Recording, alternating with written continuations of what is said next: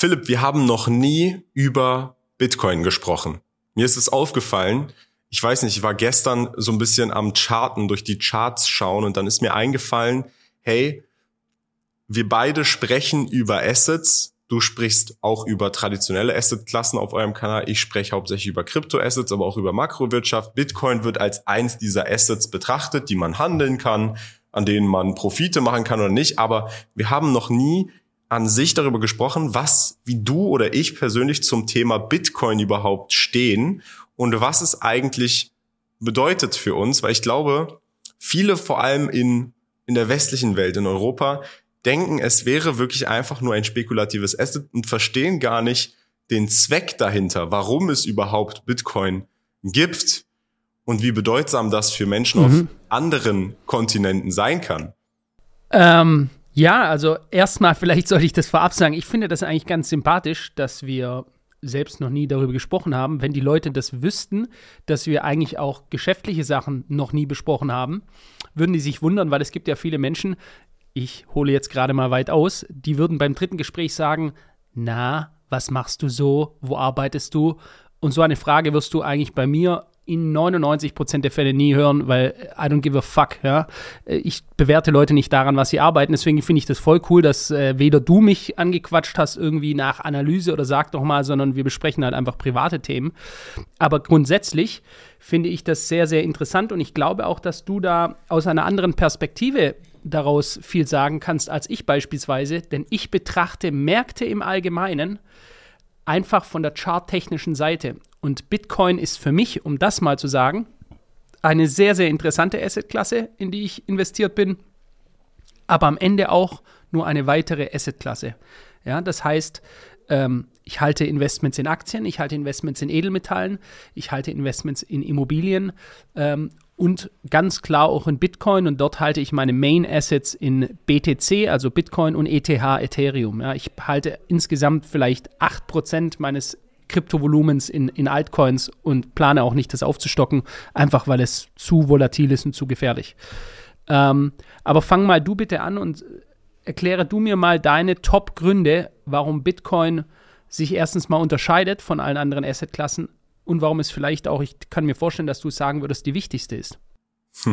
Also ich glaube bei mir, ich muss auch erstmal kurz vielleicht klarstellen, ich persönlich handle im Kryptoraum ausschließlich. Alle Assetklassen sind Krypto-Assetklassen, die ich day-to-day -day trade oder mit denen ich umgehe, um Profite einzufahren, um mein Leben zu finanzieren, weil primär aus dem Grund, weil es einfach sehr volatil ist, weil die Volatilität und das Volumen da ist und ich persönlich den Marktvorteil in dem Markt sehe, weil die Daten transparent für mich da sind und ich weiß, was ich damit mache. Nichtsdestotrotz betrachte ich den Bitcoin nochmal gesondert von allen anderen Kryptoassets, Kryptowährungen, Altcoins, Ethereum, als ich würde vielleicht sogar sagen, eine der wichtigsten Innovationen der Menschheit. Okay. Und es war aber ein langer Weg. Es war wirklich ein sehr langer Weg, dass ich das überhaupt verstanden habe, weil ich selber habe ja sehr, sehr früh, wurde sehr, sehr früh mit Bitcoin und Ethereum konfrontiert.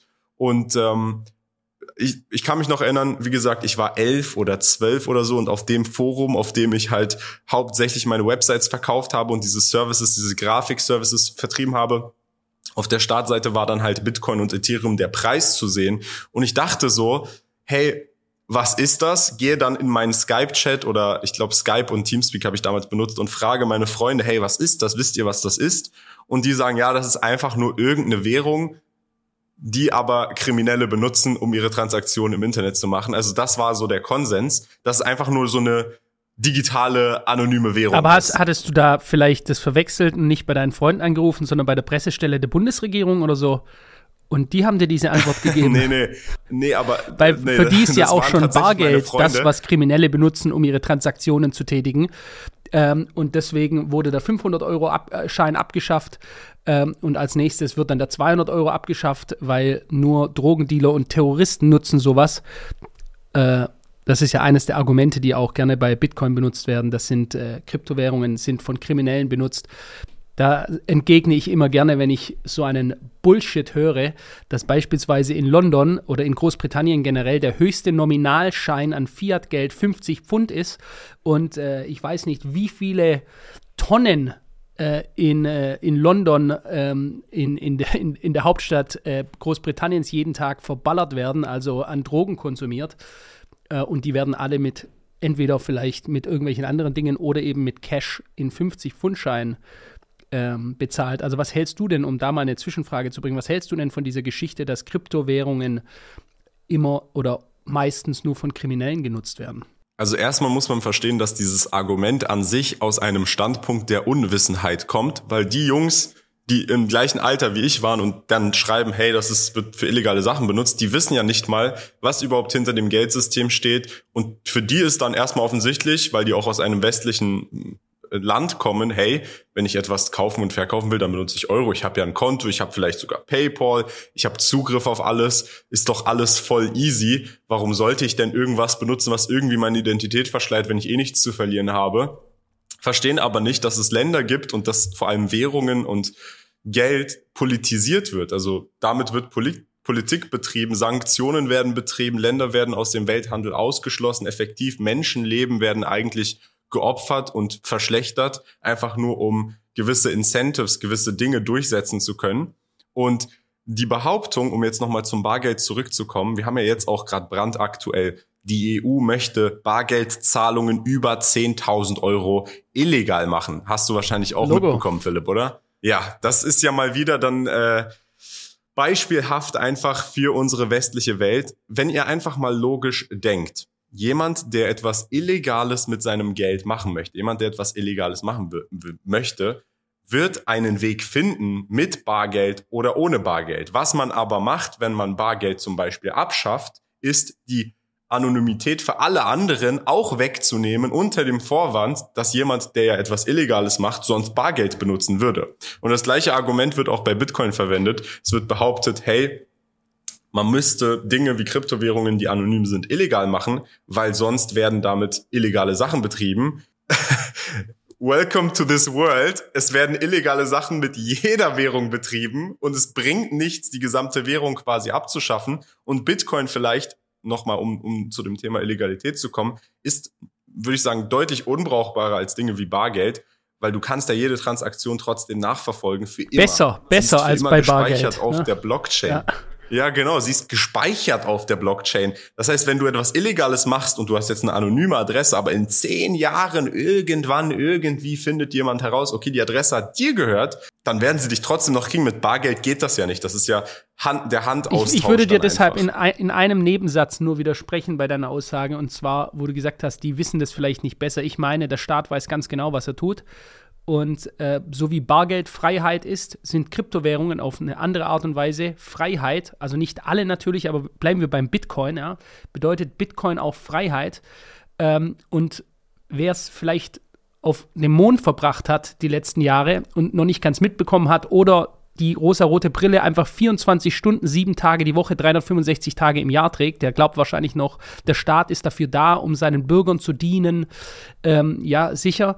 Aber äh, alles, was wir jetzt aktuell sehen gerade, was passiert, ob eine Einschränkung von Kryptowährungen, eine immer weitere Wegnahme von Bargeld, auch das war früher eine rechtspopulistische Verschwörungstheorie, als man gesagt hat, die wollen uns das Bargeld wegnehmen, wurde vor Jahrzehnten schon gesagt, wir sehen es live vor unseren Augen, wie es jetzt läuft. Ja. Sehr viele Verschwörungstheorien stellen sich aktuell als wahr heraus und sobald sie sich als wahr herausstellen, redet keiner mehr drüber, ja, weil man sagt sich dann, haha, shit, da habe ich wieder die Falschen ähm, verurteilt und jetzt ist es doch so und dann will man nicht drüber reden. Ich finde das eine ganz, ganz wichtige Sache, dass wir alle auch dafür kämpfen, dass Kryptowährungen weiterhin ähm, handelbar sind und anwendbar sind, weil die sind auch nur ein weiteres Puzzle, wenn dies weggenommen wird ähm, und schaffen den absolut gläsernen Bürger. Lass uns vielleicht noch mal kurz zurück zu Bitcoin gehen. Um, ich versuche es wirklich so simpel wie möglich im weltwirtschaftlichen Kontext zu erklären, aber es ist wirklich ein komplexes Thema. Man muss verstehen, was hat Geld überhaupt für eine Bedeutung? Eigentlich sollte Geld einfach nur als Transfer von Werten sein. Das heißt, wenn ich einen Wert erbringe, eine Leistung erbringe, sollte ich mit Hilfe von Geld diese Leistung oder diesen Wert transferieren können, ohne irgendwie eingeschränkt zu sein. Wenn ich beispielsweise Bauer war und ich habe ganz viele Kartoffeln, ich brauche aber auch alle andere Dinge außer Kartoffeln, ich brauche Klamotten, ich brauche vielleicht Milch, dann sollte ich nicht überall immer mit Kartoffeln hinlaufen müssen und den Menschen Kartoffeln geben müssen, weil die brauchen auch andere Sachen, sondern ich sollte die Kartoffeln in ein Tauschmittel umwandeln, was ich dann überall universell verwenden kann. Das sollte der Zweck von Geld sein. Geld, wie wir es aber heutzutage haben, ist das nicht. Denn viele Leute denken, sie können Geld verdienen. Du verdienst aber kein Geld, du nimmst dir Geld von anderen. Die einzigen Menschen, die Geld erschaffen, sind die Zentralbanken. Und eigentlich sollte das Transfermittel, was einfach nur zum Transfer von Werten dient, nicht aus dem Nichts erschaffbar sein, sondern es sollte immer dann entstehen, wenn tatsächlich ein Wert oder eine Leistung entsteht und diese sollte dann transferiert werden, so dass die Wirtschaft an sich diesen Wert oder diese Leistung einbemisst und quasi ihnen den Wechselwert gibt. Wenn jetzt aber eine zentralisierte Entität da ist, die auf einen Knopf drücken kann und das, wofür du quasi 24-7 ackern gehst, arbeiten gehst, dich krank machst oder einfach alles gibst, was du hast, mit einem Knopfdruck milliardenfach erschaffen werden kann und dann einfach an Unternehmen rausgegeben werden kann, dann ist das, was du machst, effektiv wertlos in diesem Kontext. Und das muss man verstehen. Das nennen wir Geldentwertung.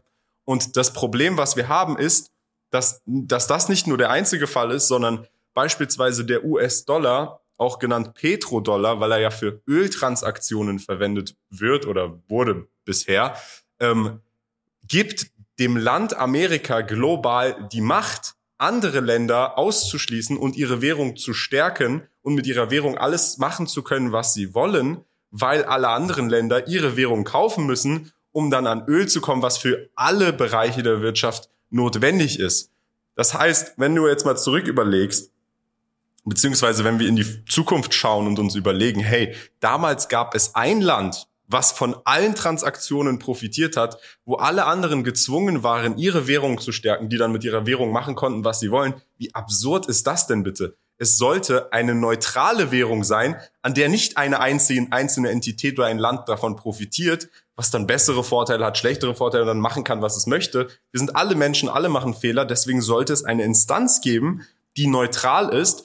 Und da kommt Bitcoin ins Spiel, weil Bitcoin eben nicht einer Entität, einem Land, einer zentralen Regierung zugrunde liegt, die dann mit den Regeln machen kann, was es will, sondern es ist Code, es ist Mathematik. Aber so ist es, ich meine, so ist es schon immer gewesen und deswegen denke ich, gibt es auch sehr starken Gegenwind. Ich meine, wenn wir jetzt hier äh, in der Zeit zurückgehen könnten und würden uns in diesem Podcast mal kurz Saddam Hussein, den ehemaligen El Presidente oder auch Diktator des Irak äh, an den Tisch holen. Angenommen, es gäbe ihn noch. Er wurde ja erhängt. Ähm, so hatte dieser ja damals gesagt und angedroht, er wird sich offiziell vom US-Dollar trennen mit seinem Öl. Ja, auch der Irak hat und hatte äh, gigantische Ölvorkommen. Ganz kurze Zeit später gab es dann die Invasion in den Irak. Dann gab es einen Muammar al-Gaddafi in Libyen. Der hat auch gesagt, wir machen uns zusammen in einer arabischen ähm, Koalition und trennen das Öl vom, ähm, vom Petrodollar. Und auch dann gab es ganz schnell eine Revolution in seinem Land und er starb mit einem Eisenrohr durch äh, sein Hinterteil, einen sehr schlimmen Tod. Also auch die Leute, die sich bisher gesagt haben, sie trennen sich von diesem Machtgefüge, dem Petrodollar der USA, denen ist es nicht sehr gut gegangen. Und jetzt gibt es plötzlich diesen dezentralen Bitcoin. Aber auch da, Kian, gibt es auch starke Kräfte, auch innerhalb der amerikanischen Regierung, die das gar nicht so lustig sehen. Natürlich nicht, weil Leute, ihr müsst verstehen, Geld bedeutet Macht. Aber an dieser Stelle, warum bedeutet Geld Macht? Weil du ja mit Geld dir Dinge erkaufen kannst, Menschen Leistungen erkaufen kannst, die dann Leistungen für dich erbringen, die dir dann am Ende des Tages die Macht bringen. Was aber noch mehr Macht bringt, als nur viel Geld zu haben, beispielsweise wenn du jemand bist, du bist, sagen wir mal, ein Saudi-Scheich und du hast ganz viel Öl, verkaufst dein Öl, hast ganz viel Geld, dann hast du zwar erstmal Macht, aber wer nochmal über dir steht, ist der, der das Geld erschafft weil du bist nicht der, der das Geld schöpft. Du hast gar nicht die Kontrolle darüber, was mit deinem Geld passiert. Du verdienst es nur, du gibst dein Öl weg, bekommst dann ganz viel von diesem Geld. Wenn aber die andere Person, die nochmal über dir sitzt und die dir das Geld gibt, die das Geld erschafft, dann auf einen Knopf drückt und dein Geld wertlos macht, dann hast du wertvolles Öl weggegeben, hast Geld bekommen und das Geld ist am Ende wertlos geworden. Und deshalb ist die Kontrolle darüber, wer das Geld schafft, die höchste Machtposition, die es in dieser Welt gibt. Und diese Menschen, die die Kontrolle darüber haben, wollen sie natürlich nicht weggeben, weil sie ja in einer gewissen Weise flöten gehen würde, wenn du keine Kontrolle mehr darüber hast, das Geld zu schaffen, die Geldkontrolle zu beherrschen, Rezession auszulösen. Wir können jetzt viel tiefer in dieses Thema noch ein, eindringen, aber Macht bedeutet Geld und überlegt mal, man kann jetzt an Aliens glauben, man kann an Superkräfte glauben, aber was glaubt ihr, wie jemand etwas umsetzen kann, was er möchte? Nicht mit Superkräften, sondern mit Geld. Und wer hat das meiste Geld? Vielleicht einer der äh, Top 10 reichsten Menschen der Welt, okay, aber wer hat die Kontrolle über das Geld? Die Zentralbanken. Ich habe da mal so ein Zitat gehört, kann auch jeder selber nachlesen. Ich weiß gar nicht, wer das jetzt ist, aber auf jeden Fall hat ein sogenannter Amschel Meyer Rothschild einmal gesagt, wer das Geld kontrolliert, kontrolliert die Menschen. Genau, ich glaube, es gab auch ein Zitat auch von einem der Rothschilds, wo dann irgendwie gesagt wurde, es ist egal, wer der Präsident ist, weil wir sowieso die Geldgeber sind. Ähm, da, da gibt's viele interessante Bücher zu dem Thema. Viel wichtiger als jetzt da irgendwie äh, Finger rauf zu zeigen, okay, der kontrolliert das Geld und das, weil das sind auch Sachen, da gibt's dann Hinweise für, aber auch nichts wirklich Standfestes, ist nochmal die Relevanz von Bitcoin hier nochmal zu erwähnen. Weil erstmal auf internationaler Ebene, um das nochmal so festzustellen, es sollte nicht ein Land geben, was die Kontrolle darüber hat, was mit dem Geld passiert, was dann die Kontrolle darüber hat, andere aus dem Handel auszuschließen und dann Schmerz auszulösen für andere Menschen, nur weil sie vielleicht politisch nicht das machen wollen, was das Land möchte, was dem Land dann eventuell vielleicht noch mehr Power gibt. Das heißt, es sollte ein fairer Wechsel zwischen Gütern sein und dieser faire Wechsel von Gütern wenn wir jetzt sagen, okay, der US-Dollar ist ganz böse, aber dann ist der Yen beispielsweise die Welt, internationale Weltwährung oder der Rubel, das wäre auch nicht besser. Es wäre genau das, das gleiche Übel, nur ein anderes Land hat dann die Kontrolle. Die Länder sollten ruhig ihre Währung haben. Internationale Zahlungen sollten sie aber über eine Währung abwickeln, die nicht einem spezifischen Land mehr Kontrolle und Macht gibt als alle anderen. Das ist schon mal so das Wichtigste. Das andere wichtige, andere wichtige Punkt ist, überlegt mal, jemand, der in Afrika groß, also wirklich in unterentwickelten Regionen von Afrika zur Welt kommt und groß wird, der hat nicht mal die Möglichkeit, aus seinem Rad, aus seinem, aus seiner Bubble da auszubrechen, weil egal was er für Leistungen erbringen kann, er kann kein Geld verdienen, was einen Wert hat, mit dem er mit unserem Wirtschaftssystem überhaupt interagieren kann.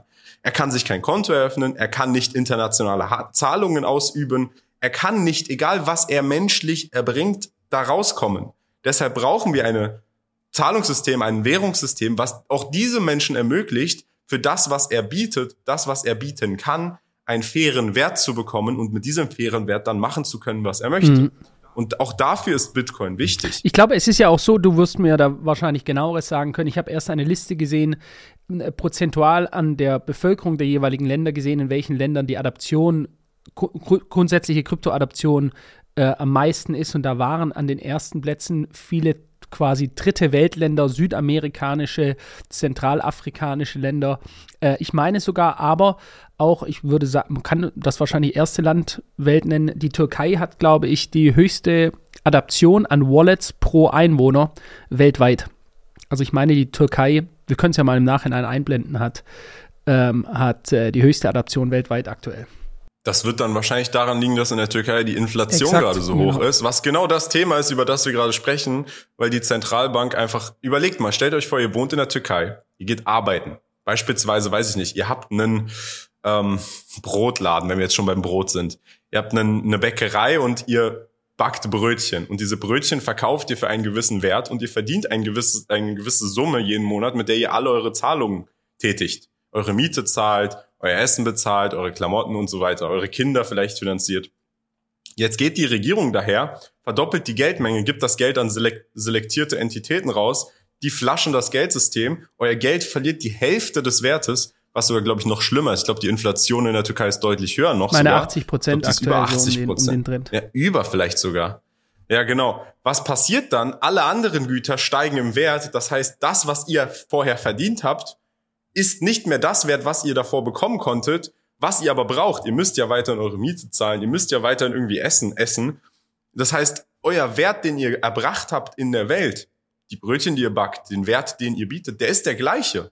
Nur das, was ihr als Tauschmittel bekommen habt, was ihr eigentlich nur als Tauschmittel auch nutzen wolltet, ihr wolltet gar nicht Teil von irgendeiner Politik sein oder irgendwen anderes vielleicht finanzieren, das hat jetzt plötzlich weniger Wert so sollte das Ganze nicht funktionieren. Deswegen flüchten die ganzen Menschen in diesen Ländern in den Bitcoin. Denn der Bitcoin ist zwar volatil, der steigt und fällt zwar, aber immerhin können sie sich sicher darüber sein, dass niemand kommt und plötzlich die Geldmenge des Bitcoins ausweitet oder sich Bitcoins aus dem Nichts erstellt und sie dann den und dem gibt, was dann dazu führt, dass der und der dann plötzlich mehr Geld ausgeben kann, sondern sie wissen, sie haben etwas Faires, was sie berühren können, anfassen können, transferieren können an wen sie wollen, ohne auch eingeschränkt zu werden. Ich glaube auch, es gibt viele Einschränkungen für türkische, türkischstämmige Personen, soweit ich weiß, oder? Also ich, ich bin da nicht so ganz drin in dem Thema. Ich habe das nur von einem Freund mitbekommen äh, und wir haben auch einer unserer Top-Mitarbeiter bei uns in der Firma, ähm, der ist, äh, der hat Politikwissenschaft studiert, der hat auch gerade ein Buch veröffentlicht.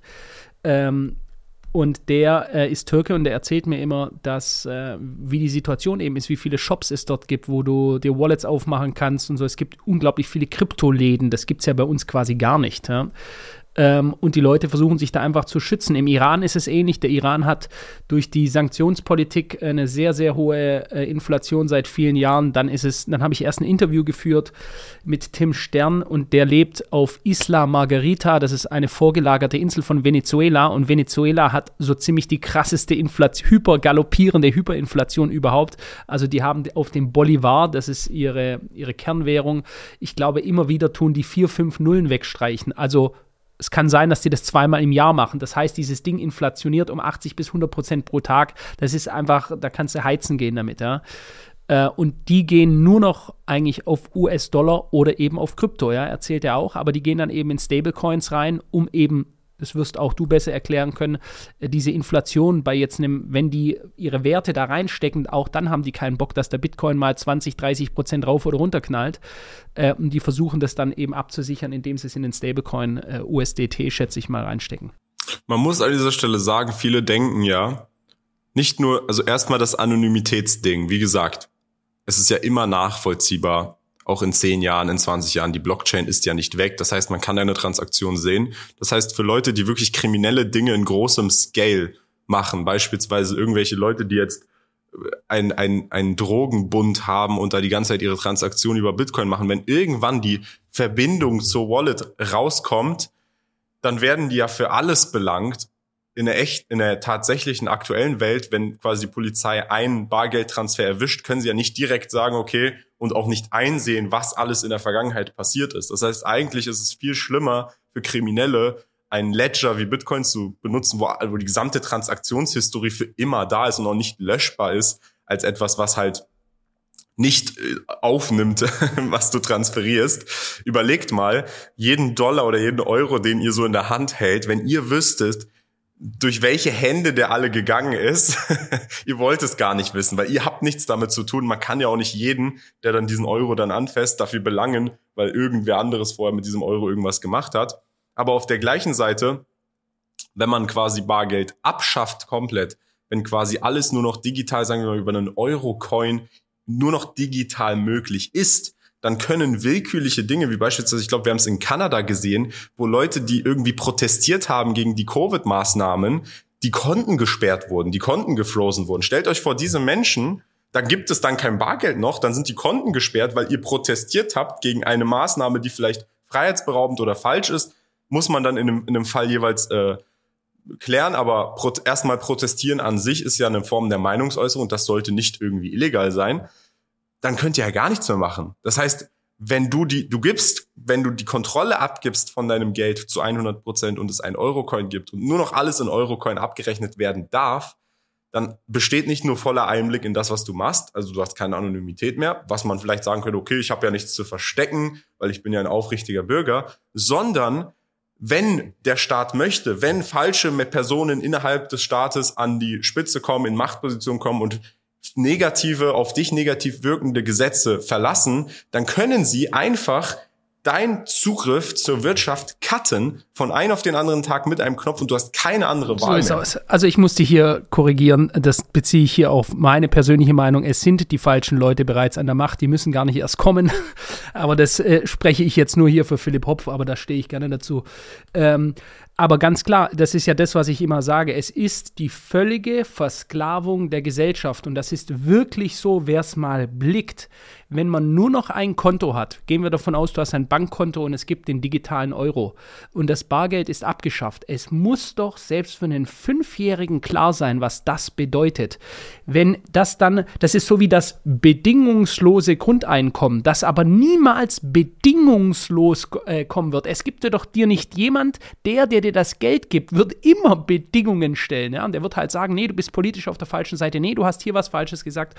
Und theoretisch, wenn es den Bitcoin nicht gibt und es gibt auch kein Bargeld mehr und äh, es gibt hier, wir sagen ja jetzt in China beispielsweise diese Helden, diese Leute, die jetzt die Covid-Demonstrationen, die also in China auf die Straße gehen und dort gegen die Regierung, gegen die Covid-Maßnahmen protestieren, sind Helden, während die gleichen Leute, die in Deutschland das gemacht haben, rechtsradikale Irre sind und Rechtspopulisten und Aluhute und Covidioten, wie man sie alle genannt hat. Ne? Also dort sind es Helden, bei uns sind es die Feinde des Staates, die bekämpft werden müssen. Und jetzt stellt euch mal vor, mal ganz neutral ein Land, es gibt nur noch eine digitale Währung und es gibt kein Bitcoin mehr. Beispielsweise nehmen wir das mal weg, um zu zeigen, wie viel Freiheit es bringt und es gibt gar kein Bargeld mehr und du möchtest wegen irgendwas rausgehen und dann wird das festgestellt, dass du das bist, und dann kriegst du einfach eine SMS auf dein Handy oder ein WhatsApp oder was auch immer. Du, dir wird mitgeteilt, dass wenn du dich diesem Protest anschließt oder wenn du dieses machst oder wenn du bei deinem Social Scoring, wie es das in China schon gibt, wenn du über die rote Ampel gelaufen bist, dass das durch Kameras und Gesichtserkennung festgestellt wurde, dass du einen niedrigen Score kriegst und im nächsten Monat nur noch 80 Prozent deines Gehalts oder du kriegst gar nichts, wenn du dich daran beteiligst. Dann bist du ein Sklave Du bist de facto ein Sklave des Systems. Deswegen ist es für mich eine der größten Gefahren überhaupt, wenn Bargeld abgeschafft werden sollte. Durch beispielsweise CBDCs, also ähm, äh, Central Bank Digital Currencies, also Zentralbankwährungen, ähm, als auch der Angriff auf den Bitcoin, ganz klar. Ich glaube zwar, das wirst auch du besser erklären können, warum das gar nicht möglich ist, dass man das weltweit überall verbietet, aber man kann versuchen und ich denke auch, man wird teilweise versuchen, es einzuschränken. Na, wir sind ja schon seit, dem Bitcoin gibt's ja nicht seit gestern. Ich würde sagen, seitdem es den Bitcoin gibt, jeder ein Zyklus wird dafür genutzt und es werden Dinge instrumentalisiert, um das Ding klein zu halten und tot zu regulieren. Ich denke trotzdem, wir sind bei einem Bitcoin bei, bei einem Punkt, wo es nicht mehr möglich ist, es auszulöschen. Es ist, wir haben den Punkt überschritten, selbst wenn jetzt ein Land sagt, ich banne es, dann kommt ein anderes Land, bietet die Plattform dafür dann werden alle zu diesem anderen Land gehen und umso mehr Leute das verstehen, wenn jetzt irgendwann tatsächlich dann wirklich, weil den Bitcoin, den gibt's jetzt schon und die Leute kennen es schon. Sagen wir mal jetzt, irgendwann wird Bargeld abgeschafft und dann wird quasi so ein System eingeführt, wo Leute dann wirklich eingeschränkt werden in ihrem Gehalt, dann werden diese Leute an, leider an, an eigenen Körper merken und spüren, okay, shit, ich muss doch zum Bitcoin und dann spätestens wechseln. Ähm, ich denke, dass wir jetzt noch vielleicht weit davon entfernt sind, dass es jetzt so eine Revolte dann gibt, global und dann Leute äh, sich dazu entscheiden, quasi nur noch den Bitcoin zu verwenden. Aber ich glaube, es ist auf jeden Fall wichtig und gut, dass es den Bitcoin schon gibt, dass der Bitcoin jetzt seit, seit 10, 11 Jahren gezeigt hat, er funktioniert, er, keiner kann ihn manipulieren, er läuft, er ist uneingeschränkt. Und ich glaube, man muss auch weil ich, ich will jetzt nicht, dass Leute denken, wir sehen das Ganze zu eindimensional. Wir beide verstehen auch, dass es aktiv einen Weg geben muss, potenziell tatsächlich böse Akteure, beispielsweise irgendwie eine Ring der äh, Pädophilie einzuschränken, darin Zahlungen auszuführen oder beispielsweise Waffenhandel illegal nicht zu ermöglichen. Da sollte dann auf jeden Fall eine Möglichkeit sein, da einzugreifen. Aber wenn man das dann als Vehikel nutzt, um allen normalen Menschen für Kleinigkeiten, du, du bist über eine rote Ampel gelaufen, du bist heute 10 kmh zu schnell gefahren über dem Speedlimit, dann diese Leute da, mit diesem Vorwand alle einzuschränken, so sollte das System nicht funktionieren. Und das gibt es bereits, ne? Wollen wir das auch sagen, Kian? Das ist keine Utopie aus einem Science-Fiction-Roman, sondern das wird in China bereits seit längerem so umgesetzt. Social Scoring ist real. Es ist keine Fantasie. Und ich sage euch, ich garantiere euch, dass unsere Politiker während sie nach außen hin sagen, oh, ganz furchtbar, was da passiert, sich sehr genau anschauen, wie effektiv das Ganze funktioniert. Man muss sagen, scheinbar funktioniert es auch in eff äh, effektiv in China, weil du kannst die Leute selbst in das Größte, wenn du die Gefahr groß genug hältst, sind sie bereit, freiwillig in ein Gefängnis reinzugehen und sie glauben auch noch, dass dieses Gefängnis gar nicht bestehen würde, während sie in einem mini-mini-Raum drin sind, ja. So wie der Meinungskorridor beispielsweise bei manchen Themen, ja. Wir haben ein Thema, wir sagen zwar, wir haben Meinungsfreiheit, dieser Korridor ist zwar nur so eng und wenn du links oder rechts ein bisschen rüber gehst, dann wirst du schon quasi von der Gesellschaft ausgeschlossen, auf jeden Fall diskriminiert, aber trotzdem behaupten wir ja, wir haben ja immer noch Meinungsfreiheit. Und ich glaube, was du angesprochen hast, das Thema Social Scoring, das ist viel, viel näher, als wir uns vielleicht zugeben, selbst bei uns in Europa, dass sowas kommen könnte. Ich glaube auch. Ich glaube auch, dass es deutlich näher ist. Kian, was mich jetzt interessieren würde, ähm, da du ja, wie du sagst, schon in sehr frühem, frühem Alter damit angefangen hast, viel früher als ich, ähm, was siehst du, um für Leute die absoluten Core-Vorteile für dich persönlich als Mensch die Bitcoin bringt und warum man auch in Zukunft darauf vertrauen sollte, dass selbst jetzt im Bärenmarkt wieder andere Zeiten kommen und man sollte weiterhin darin investieren oder auf jeden Fall Bitcoins halten.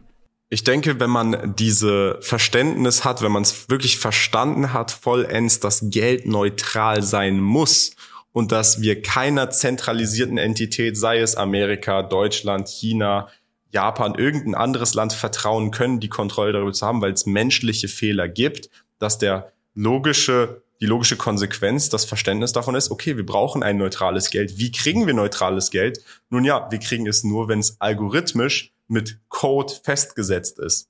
Und Bitcoin ist Code. Bitcoin, hinter Bitcoin steckt nicht eine Firma, wie bei vielen anderen Coins, die das kontrolliert, die das entwickelt, die das an- und ausschalten kann.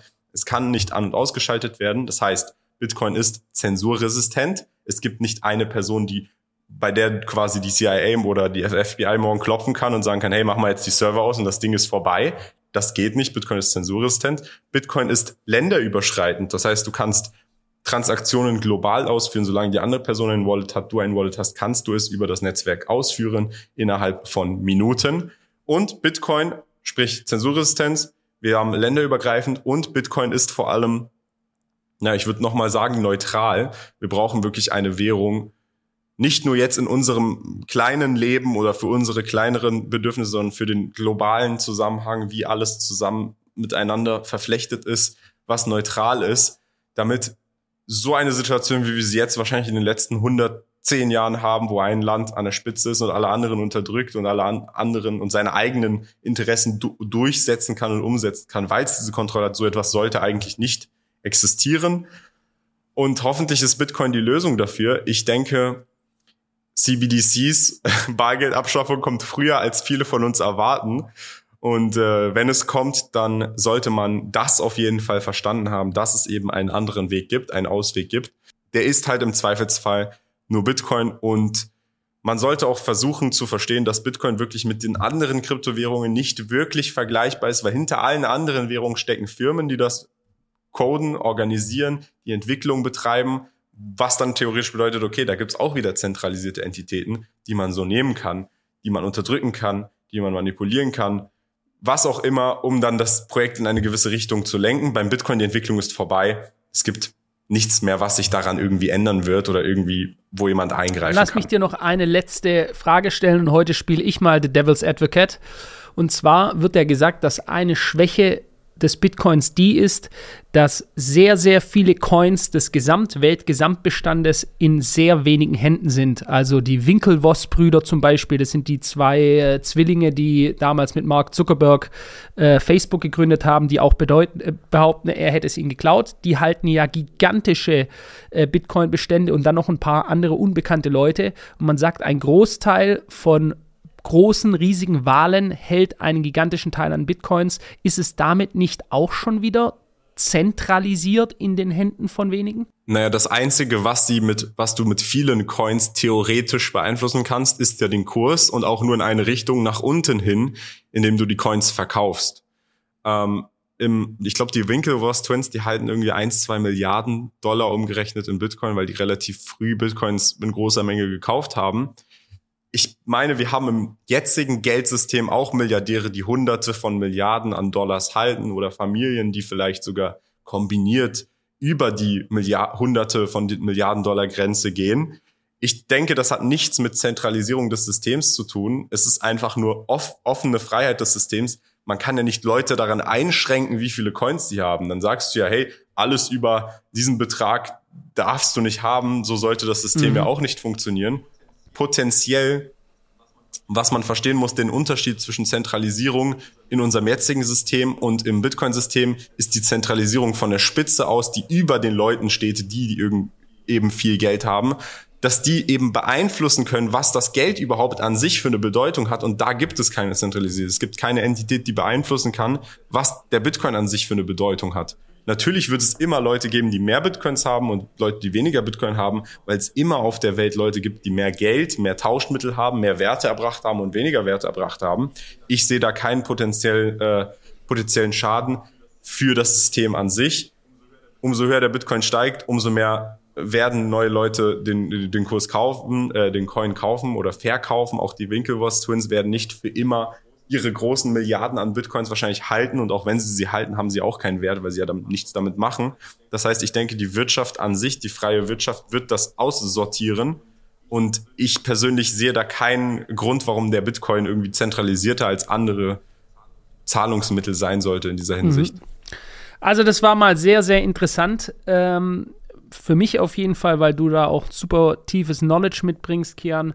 Ähm, ja, an die Community schreibt gerne mal rein äh, wenn es Themen sind, die wir auch behandeln könnt, einfach mal, was ein Wunschthema von euch wäre. Wenn das mal jeder reinschreibt, einfach einen Satz, was wäre euer Wunschthema, dass das mal erscheint als Video und wir uns dem vielleicht annehmen, das wäre eigentlich ganz cool, oder? Dann hätten wir nämlich mal einige Themen, die auch von der Community gewünscht sind.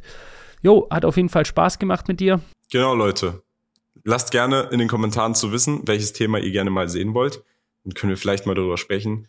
Und äh, lasst gerne ein Like auf YouTube da oder einen Stern auf den Podcast-Plattformen jeden Montag und Freitag um 19 Uhr. Und ja, das war's. Bis Philipp, bald. Mein lieber Adios. Bis dann. Ciao.